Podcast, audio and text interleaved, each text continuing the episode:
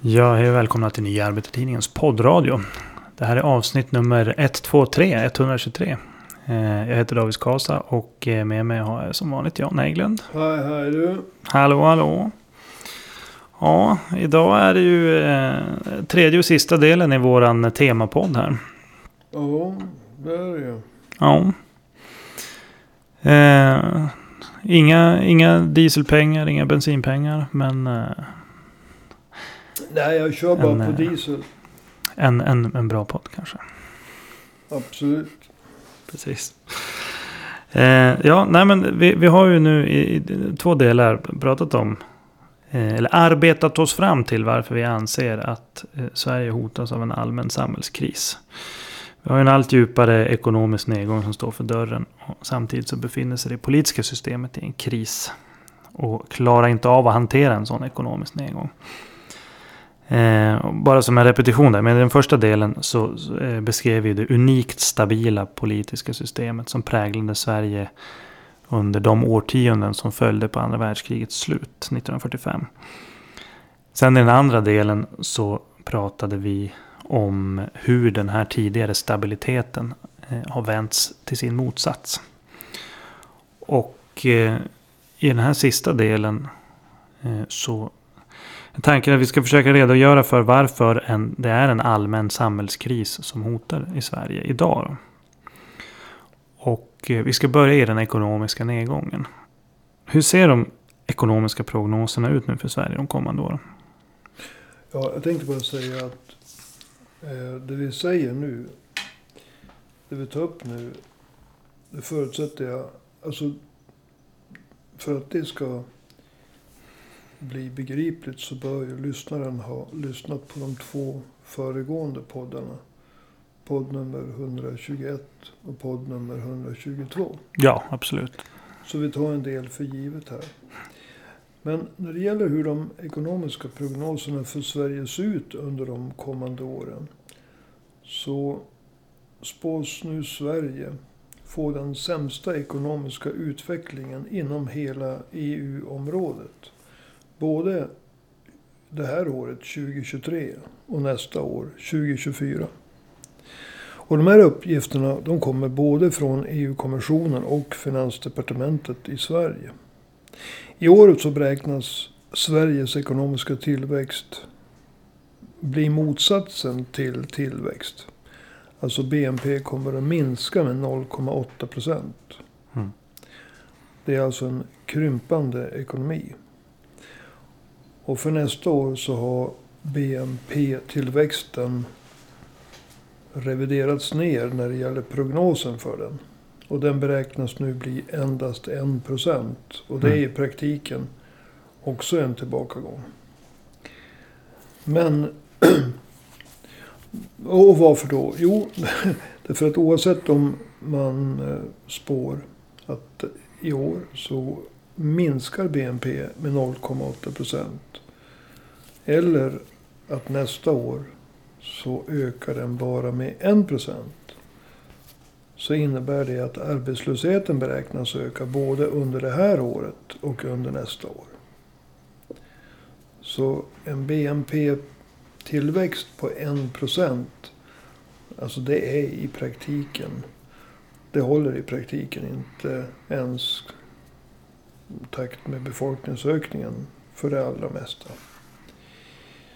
Så det vi ska ta fasta på det är att arbetslösheten beräknas öka både under det här året och under nästa. Och det ska vi Mm. återkomma till. Mm. När det gäller inflationen så presenterade ju Statistiska centralbyrån sina siffror den 15 mars. Mm.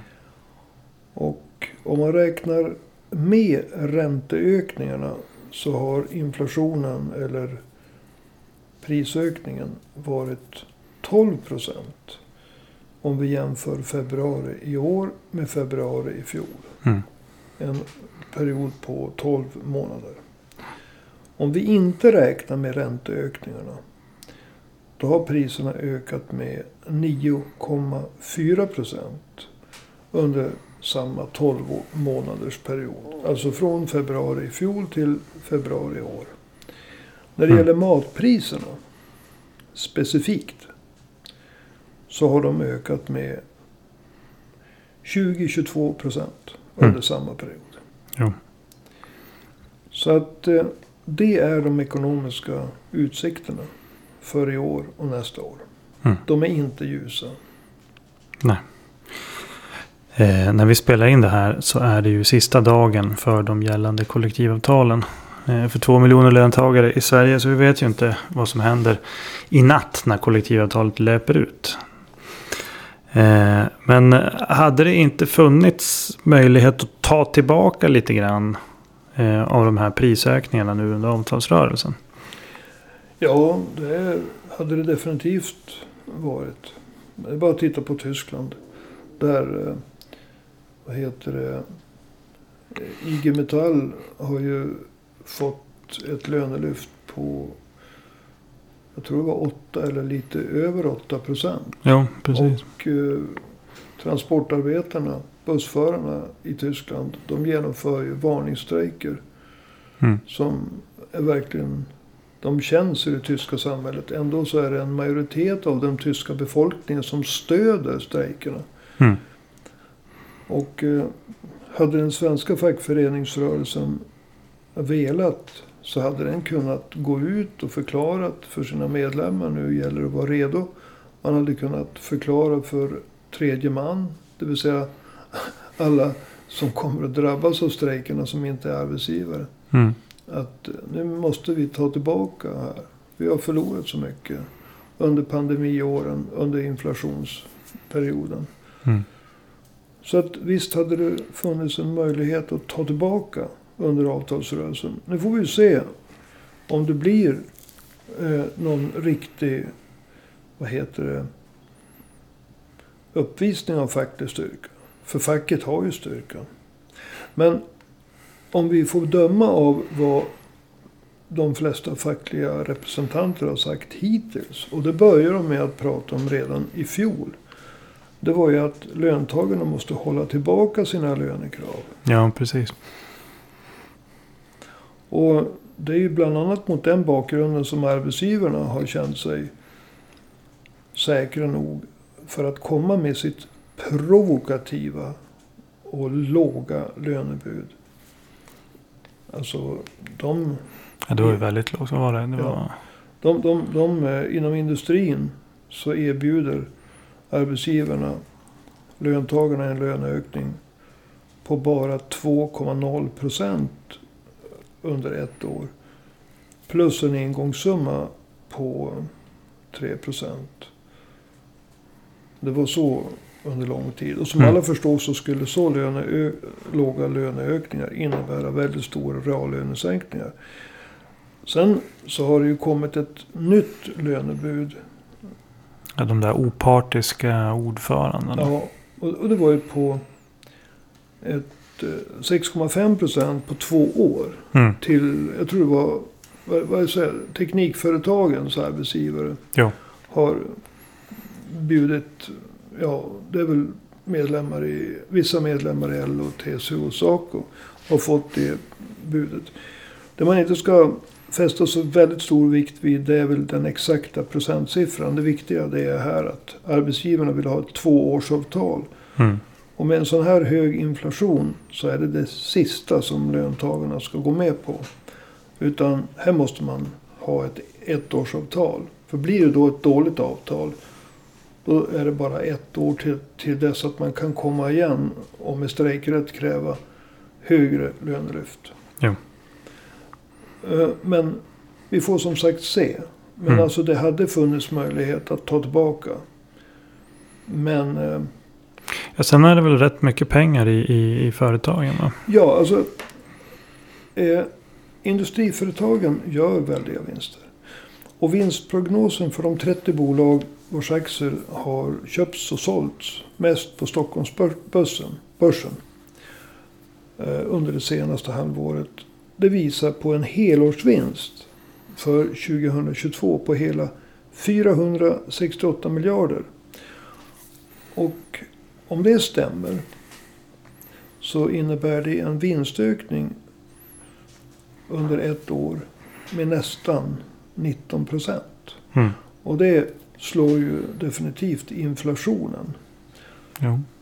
Så att eh, inflationen är ju 12 procent med ränteökningar och 9,4 procent utan. Så en vinstökning på ett år med, nä med nästan 19 procent. För de här 30 företagen, de är alltså väldigt representativa för vinstutvecklingen överhuvudtaget. Mm. Den är god. Och eh, det är inte alls så att om man kräver anständiga lönelyft. Att det kommer att leda till någon löneprisspiral. Däremot så kommer det leda till att vinstökningarna blir inte lika stora Mm. för företagen. Och det här, det är ju ingenting märkvärdigt idag. Både Karl Marx och Internationella valutafonden säger att det finns inget vad heter det, självklart samband mellan att löntagarna försöker kompensera sig i efterhand för prisökningar. Och eh, även eh, Nordeas chefsanalytiker, Mm. heter hon inte Spector? Ja, någonting sånt. Ja, hon hade samma efternamn som demonproducenten Phil Spector. Just det, han som hamnade lite snett. Ja, han Ganska var mycket snett.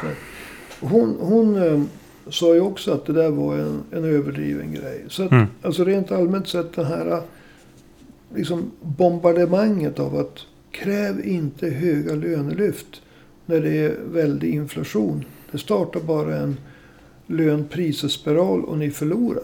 Mm. Och logiken i det, det är ju att löntagarna skulle gå ut och kräva lönesänkningar. Då skulle man minsann få högre reallöner. Alltså det är så dumt så att... Jo. Det är ju som det här uttrycket. Jag känner att jag har överanvänt det på senaste tiden. Det är så dumt så att klockorna stannar. Ja, det, Men det är ett bra uttryck. Men du tänkte väl på att förra... Alltså natten mellan lördag och söndag förra veckan. Då stannade inte klockan. Nej, då gick de med hopp hoppade en de timme framåt. En timme framåt. Men Nåväl. på hösten, då Det var- hoppade de en timme bakåt. Ja. Det var lite av ett sidospår. Men det, det är intressant att du är inne på vinsten här. För krisen slår ju uppenbarligen väldigt olika. Och eh, det kan vara på sin plats att att titta på alltså hur, in, hur ser inkomstskillnaderna ut i största allmänhet i Sverige. Ja, det vi kan titta på nu. Det är ju trenderna. Mm. Och sen millennieskiftet. Då år 1999 blev år 2000. Mhm. Så har inkomstskillnaderna ökat i hela Norden. Men de har ökat mest i Sverige. År 2000. Så hade, Du menar år 2000? Ja, Eller 2000? exakt. Hade Norge och Danmark större inkomstskillnader än Sverige. Det var bara Finland som hade mindre klyftor än Sverige. Mm. Men 2009 så hade klyftorna ökat så mycket att Sverige låg i topp. Alltså i topp på det sättet att Sverige var, var det land som hade de största inkomstskillnaderna. Och för att tydliggöra. När man pratar om inkomster då pratar man inte bara om lön. Man talar också om inkomster av kapital. Mm. Till exempel om man har aktieinnehav. Och man pratar ju naturligtvis också om, om de människor som lever på bidrag. Arbetslöshetsbidrag. Eller stöd. Eh, sjukpenning. Mm. Föräldrapenning. Pensioner. Och andra typer av stöd. Alltså lön. Kapitalinkomster. Och bidrag. Mm. Så 2019 hade klyftorna ökat så mycket att Sverige hade fått de största inkomstskillnaderna i Norden. 20, 2009 sa du va? 2009, vad sa jag? 19 sa du nu. Okej. 2009 hade klyftorna ökat så mycket att Sverige hade fått de största inkomstskillnaderna i Norden. Och därefter har Sverige fortsatt att ligga i topp när det gäller inkomstskillnader i Norden. Fram till 1917 och det är så långt som vi har statistik. 20. 17. För, förlåt. 2017. Sa jag 1917? Ja, precis. Ja, jag är, Varav hjärtat är fullt. ja, just det. Det var då det var en revolution någonstans. Ja, precis. Precis.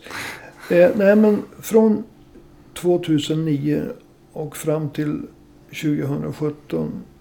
Det är så långt vi har statistik. Så har Sverige haft de största inkomstskillnaderna i Norden. Mm. Större än de andra.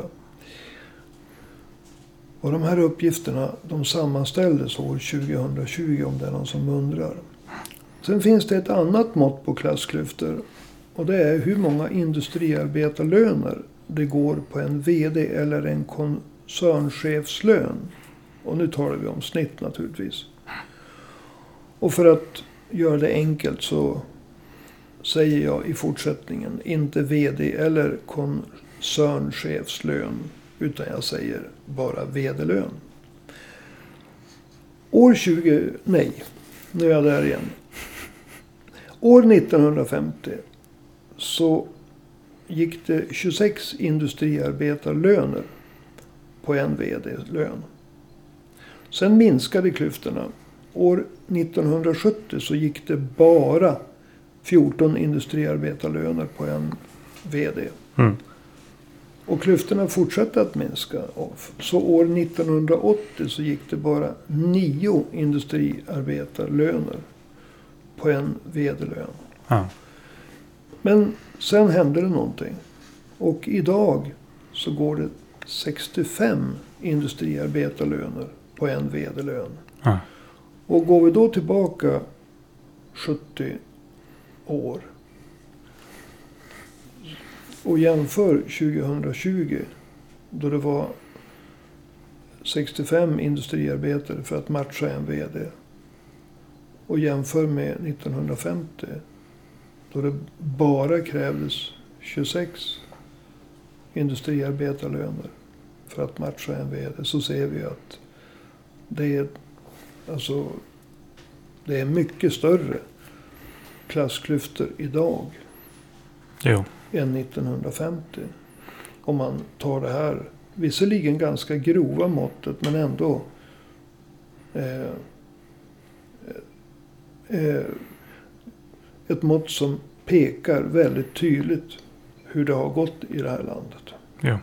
Nej, men det blir ju, alltså i sådana fall har ju en, en vd på ett år tjänar ju långt mer än vad en industriarbetare tjänar under ett helt yrkesliv.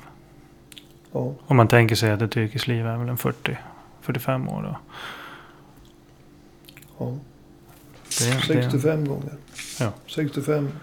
65 år. Så, så um, det är skrämmande. Ja. Och det är mycket skrämmande att alltså. Ja, det är inte tre gånger så stora klyftor som 1950. Men det är 26. Det är väl två och en halv. Ta 26 gånger två och en halv. Mm. Alltså det är två och en halv gånger så stora klyftor. Mätt på det här sättet som 1950. Ja. Idag är det alltså två och en halv gånger så stora klyftor. 26 industriarbetarlöner på en VD 1950 och 65 2020. Det är en skrämmande utveckling. Ja. Speciellt om man tänker på 1980 då det bara var nio. Alltså klyftorna minskade och sen har de ökat enormt. Du, eh, du, du nämnde tidigare att du skulle återkomma till arbetslösheten. Hur, eh, om vi byter spår, hur ser den ut idag i Sverige? Om man tittar på de andra EU-länderna, det är ju 27 numera efter Brexit. Då är det bara Spanien, Grekland, Italien. Länder som ofta har varit både instabila och i ekonomisk kris. Som har högre arbetslöshet än Sverige. Plus Cypern som är ett väldigt litet och speciellt land. Mm. Och det här det gällde i december 2022. Det är alldeles nyss. Men efter Spanien, Grekland, Italien och Cypern så var Sverige det land i EU som hade högst arbetslöshet. Ja. Och nu beräknas alltså arbetslösheten i Sverige öka ytterligare två år i rad. Och det är trenden. Mm. Och eh, tittar vi på den samlade arbetslösheten i Sverige. Alltså både för de som är inrikesfödda och de som är utrikesfödda. Så låg den samlade arbetslösheten på 7,5 procent under fjolåret. Men den här arbetslösheten är väldigt ojämlikt fördelad. Så att när det gäller de inrikesfödda så låg arbetslösheten på 4,6 procent under fjolåret. Men för ut, utrikesfödda så låg arbetslösheten på hela 16,0 procent. Mm. Och det är ju tre och en halv gång så mycket. Och den här väldiga skillnaden den speglar både Sveriges orimliga flyktingpolitik och den misslyckade integrationen. Framväxten av utanförskapsområden, parallella samhällsstrukturer. Och i slutändan så är det de här faktorerna som ligger bakom vad som hände förra påsken. Vi går ju strax in i påsken. Mm. Nu har vi förhoppningsvis ingen Rasmus Paludan som är här och provocerar. Nej. Och vi har förhoppningsvis inga, vad heter det, islamister. Eller andra. Gängkriminella. Ja, heller. Men arbetslösheten är hög. Den är ojämnt fördelad. Det är en tickande bomb. Och nu ska arbetslösheten, enligt prognoser både från Finansdepartementet i Sverige och EU-kommissionen kommer att öka två år i rad. Mm. Ytterligare i Sverige. Och det här bygger in väldiga obalanser i samhället. Obalanser på klassbasis och obalanser mellan etniska grupper. Precis. Vi ska ta, börja närma oss det som är liksom eh, slutsatsen här hotet av en allmän eh, samhällskris. Det är ju inte på det sättet som riksdagspartiernas politiker beskriver situationen i Sverige. Då. Om man lyssnar på Kristersson, eller Åkesson eller Magdalena Andersson. Vad beror det på? Ja, det beror på att de sjunger så dåligt. Det är därför ingen lyssnar på dem. Precis. De sjunger falskt. Och med väldigt låga röster. De pratar gärna om andra saker. De pratar om, vi får inte gå med i EU. EU är vi ju med i redan. Nej, men, NATO kanske? Na, NATO. Ja, förlåt. De sjöng så falskt. Nej, men den nuvarande regeringen och SD. De verkar helt sakna insikt om att situationen i Sverige kräver ett omfattande ekonomiskt krisprogram. Om vi tittar på den budget som Tidöpartierna och som alla vet det är Moderaterna, det är SD, det är Liberalerna och Kristdemokraterna. Den budget som de antog i höstas, alltså hösten 2022. Den kunde ju knappast ha varit mer kraftlös. Mm. Det fanns en del analytiker som tittade på de här 40 miljonerna som deras budget rörde om med. 40 miljarder? Miljarder, ja miljoner miljarder. Det är en grå siffra i båda Potato, fallen. potato. Ja, 40 miljarder. Och så de där fick mer, de där fick mindre. Alltså det är som att, visst, en, så kan man göra. Men poängen är att den ekonomiska situationen kombinerat med förvärringen, förvärrandet av den ekonomiska situationen. Mm. Det är som en, eh, vad heter det, tidvattenvåg. Alltså som en tsunami. Som rör sig, en vattenvägg på 20 meter hög. Som rör sig 120 kilometer i timmen med en ofantlig kraft. Mm.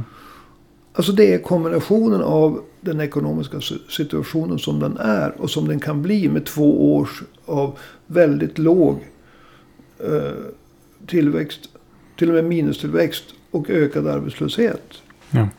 Och vad är då 40 miljarder? Ja, med tanke på att de totala utgifterna för staten, de 21 regionerna och de 290 kommunerna.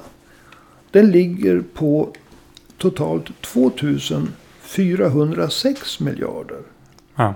Så oavsett vad de gör på sina 40 miljarder. Så är det bara 1,6 procent av de Mm. totala inkomsterna eller utgifterna för staten. De 21 regionerna och de 290 kommunerna Ja. i Sverige. Så det är som att sitta i en roddbåt som är liten och bräcklig. Som läcker utan åror och vissla. Samtidigt som den här vattenväggen, tsunamin, kommer i 120 kilometers hastighet. Mm. En vägg som är 20 meter hög med vatten. Och så kommer att krossa denna lilla båt. De är fullständigt obekymrade över situationen. De är Mm. helt, helt, helt handlingsförlamade. Och istället så deras budget på 40 miljarder den ersätter ju inte ens alltså prisökningarna. Tittar vi på behoven inom sjukvård och äldreomsorg. Så innebär ju inte deras budget att, att eh, nedskärningarna minskar och antalet anställda ökar. Istället så innebär det tvärtom. Mm. Alltså 40 miljarder hit och dit. Med tanke på alla, all, alla pengar går ju naturligtvis inte till sjukvård och äldreomsorg. Nej. Så innebär det att det kommer att fortsätta. Alltså arbetslösheten kommer ju att fortsätta att öka. Det här är ingen budget mot ökad arbetslöshet. Det här är ingen budget som motsvarar eh, två år då Sverige kommer att få sämst tillväxt i hela EU-området. Mm. För det tror jag att jag missat att, säga. Att Nej, Sverige- det sa du. Det sa du. Eh, och, och, och ökad arbetslöshet. Mm. Utifrån en redan dålig situation med hög arbetslöshet. Utan det är ju inte bara det att Ulf Kristersson, Jimmy Åkesson, Ebba och Johan Persson saknar förmåga. Det verkar dessutom som att de saknar insikt om att det behövs en verklig kraftsamling i den här situationen. Och tyvärr så går ju bristerna hos regeringen och SD igen även hos oppositionen. Istället för att ta nödvändiga initiativ till ett rejält ekonomiskt krisprogram så har ju Socialdemokraternas metod varit att vänta på att regeringen ska spricka inifrån. Alltså kritiken till exempel mot sänkta, sänkta a-kassa. Den kom inte från sossarna eller Vänsterpartiet. Den kom ju från SD som kritiserade så att säga sin egen regering. Jo. Och sossarnas passivitet, den går ju igen även hos V och MP. Sossarna och Magdalena Andersson de har gnällt över att elprisstödet kom inte i tid. De har gnällt över att priset vid pump sänktes för lite. Det var väl ingen som trodde på Jimmy Åkessons tal om att det skulle bli 10 kronor mindre för dieseln. Eller var det bensinen? Visa. Ja. Och sen har man lagt en ofantligt stor vikt vid att Ulf Kristerssons statssekreterare tjuvfiskade ål för ett år sedan. Ja, precis. Det är ingen oppositionspolitik. När vi har en tsunami som närmar oss Mm. i 120 kilometer i timmen. En 20 meter hög vattenvägg som kan slå sönder allt och alla. Utan oppositionen är lika dum. Alltså på ekonomi. På arbetslöshet. På prisfördyringar. Och så vidare. Som regeringen och SD.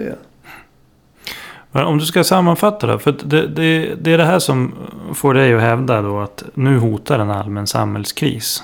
Skulle du kunna sammanfatta liksom skälen till att eh, Ja. det är det du anser? Om, om, om vi förenklar det hela lite grann. Och, och säger så här att samhället kan ha två olika kriser. Det, det ena är det politiska systemet. Inklusive myndigheterna. Och det andra är ekonomin. Alltså det står en djup ekonomisk kris inför dörren. Och det vi inte har sagt någonting om och vi ska inte säga så mycket om det utom att nämna det vid namn. Det är att i bakgrunden hotar ju dessutom en finanskris. Men det är ett hot. Mm. Så vi nämner inte mer. Vi, vi säger bara att vi vet att det finns ett sånt hot. Och då blir ju allting en gång, alltså tio gånger värre. Va? Men en djup ekonomisk nedgång som vi har beskrivit här står för dörren. Och det politiska systemet kommer inte att klara av att hantera denna nedgång. Och skälet till att det politiska systemet inte klarar av det, det är att det politiska systemet redan befinner sig i en kris. Som tar sig många uttryck. Och bland annat i form av handlingsförlamning. Mm. Och då när jag säger det politiska systemet, då menar jag att det finns en förtroendekris även för myndigheter som polisen. Men inte bara för polisen, utan för Mm. en rad andra myndigheter. Och de får åka med på det politiska systemets kris. Ja. Men alltså regeringens budget och oppositionens brist på opposition. Det är två exempel på det politiska systemets kris. Har vi då ett väldigt svagt politiskt system. Då ökar ju sannolikheten för att den ekonomiska nedgången kommer att utvecklas på ett negativt sätt. Alltså en ekonomisk nedgång kan ju en, bemötas kraftfullt av de politiska ledarna. Jo. Eller också kan den inte be, be, bemötas alls. Och eftersom det här är en allvarlig ekonomisk situation.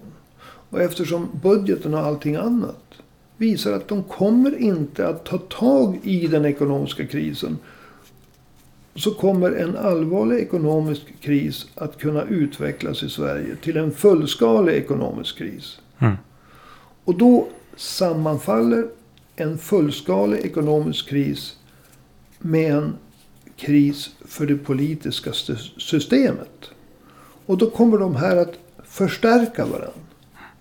Och det är när liksom en politisk kris och en ekonomisk kris förstärker varandra. Som jag skulle vilja säga att det är då det finns ett hot av en allvarlig allmän samhällskris. Alltså ett plus ett blir inte två. Det blir tre eller mer. Mm. Den ekonomiska och politiska krisen blir mer än, än en ekonomisk plus politisk kris. Det blir en allmän, allvarlig, djup samhällskris. Mm.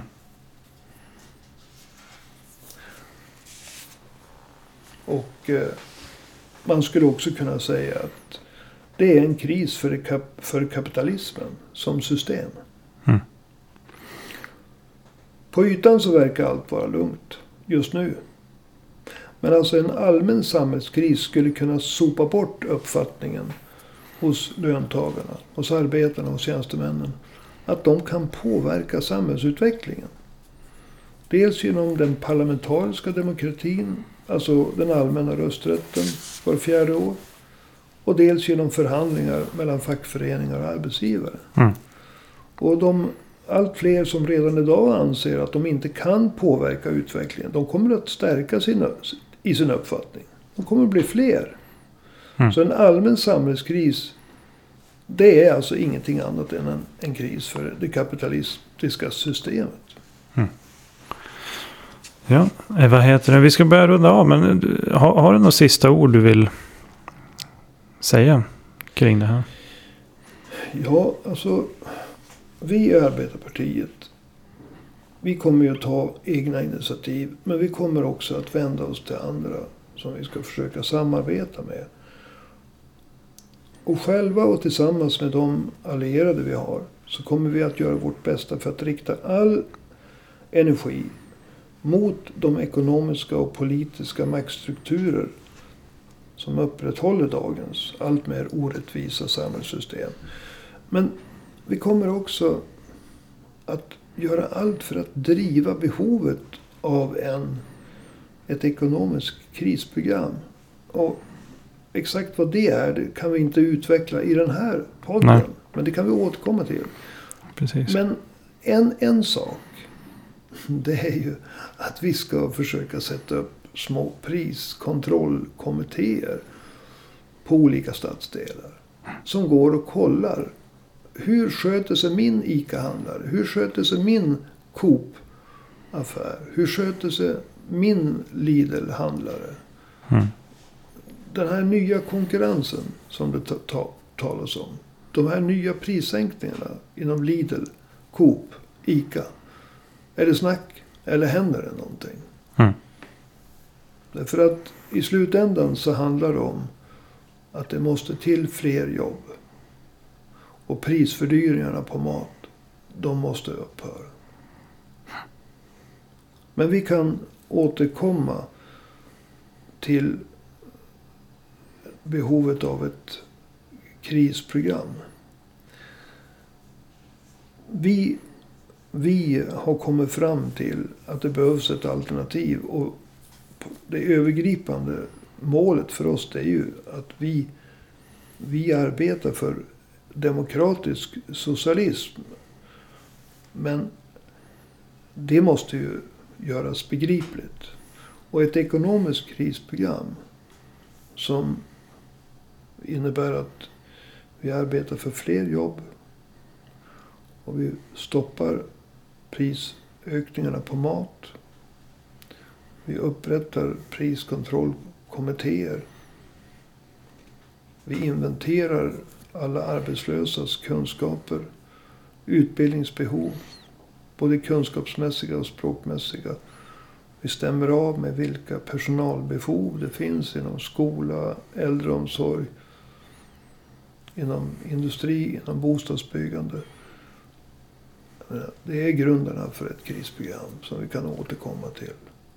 Men det är också vad vi menar med demokratisk socialism.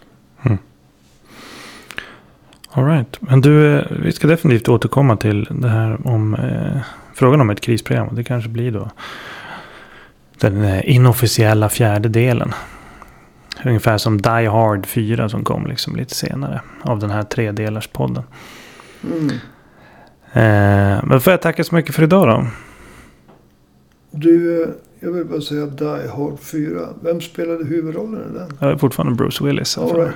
Ja. Så att det finns en kontinuitet. Jo, precis. Men den kom ju liksom senare. Ja, okej. Så att mycket pang pang. Explosioner. Ja. och då han red på ett flygplan. Ja, jag har för mig att det är den. Ja, just. Nåväl, eh, du som har lyssnat. Tycker du att det här har varit en intressant eh, poddserie så får du gärna swisha oss en slant. Stor eller liten. Den får vara minst 10 kronor. Eh, inte lägre än 10 kronor. Eh, och sen är det som man brukar säga, the sky is the limit. Eh, numret det är 123 504 7105. Förlåt, jag hann inte med. 123 504 7105. Det är bara att swisha på. Eh, som sagt, minst 10 och eh, the sky is the limit. Eh, jag heter David Skasa. Med mig har jag haft Jan Hägglund. Du har lyssnat på Nya Arbetartidningens poddradio. Och vi hörs igen i nästa avsnitt. Hej då!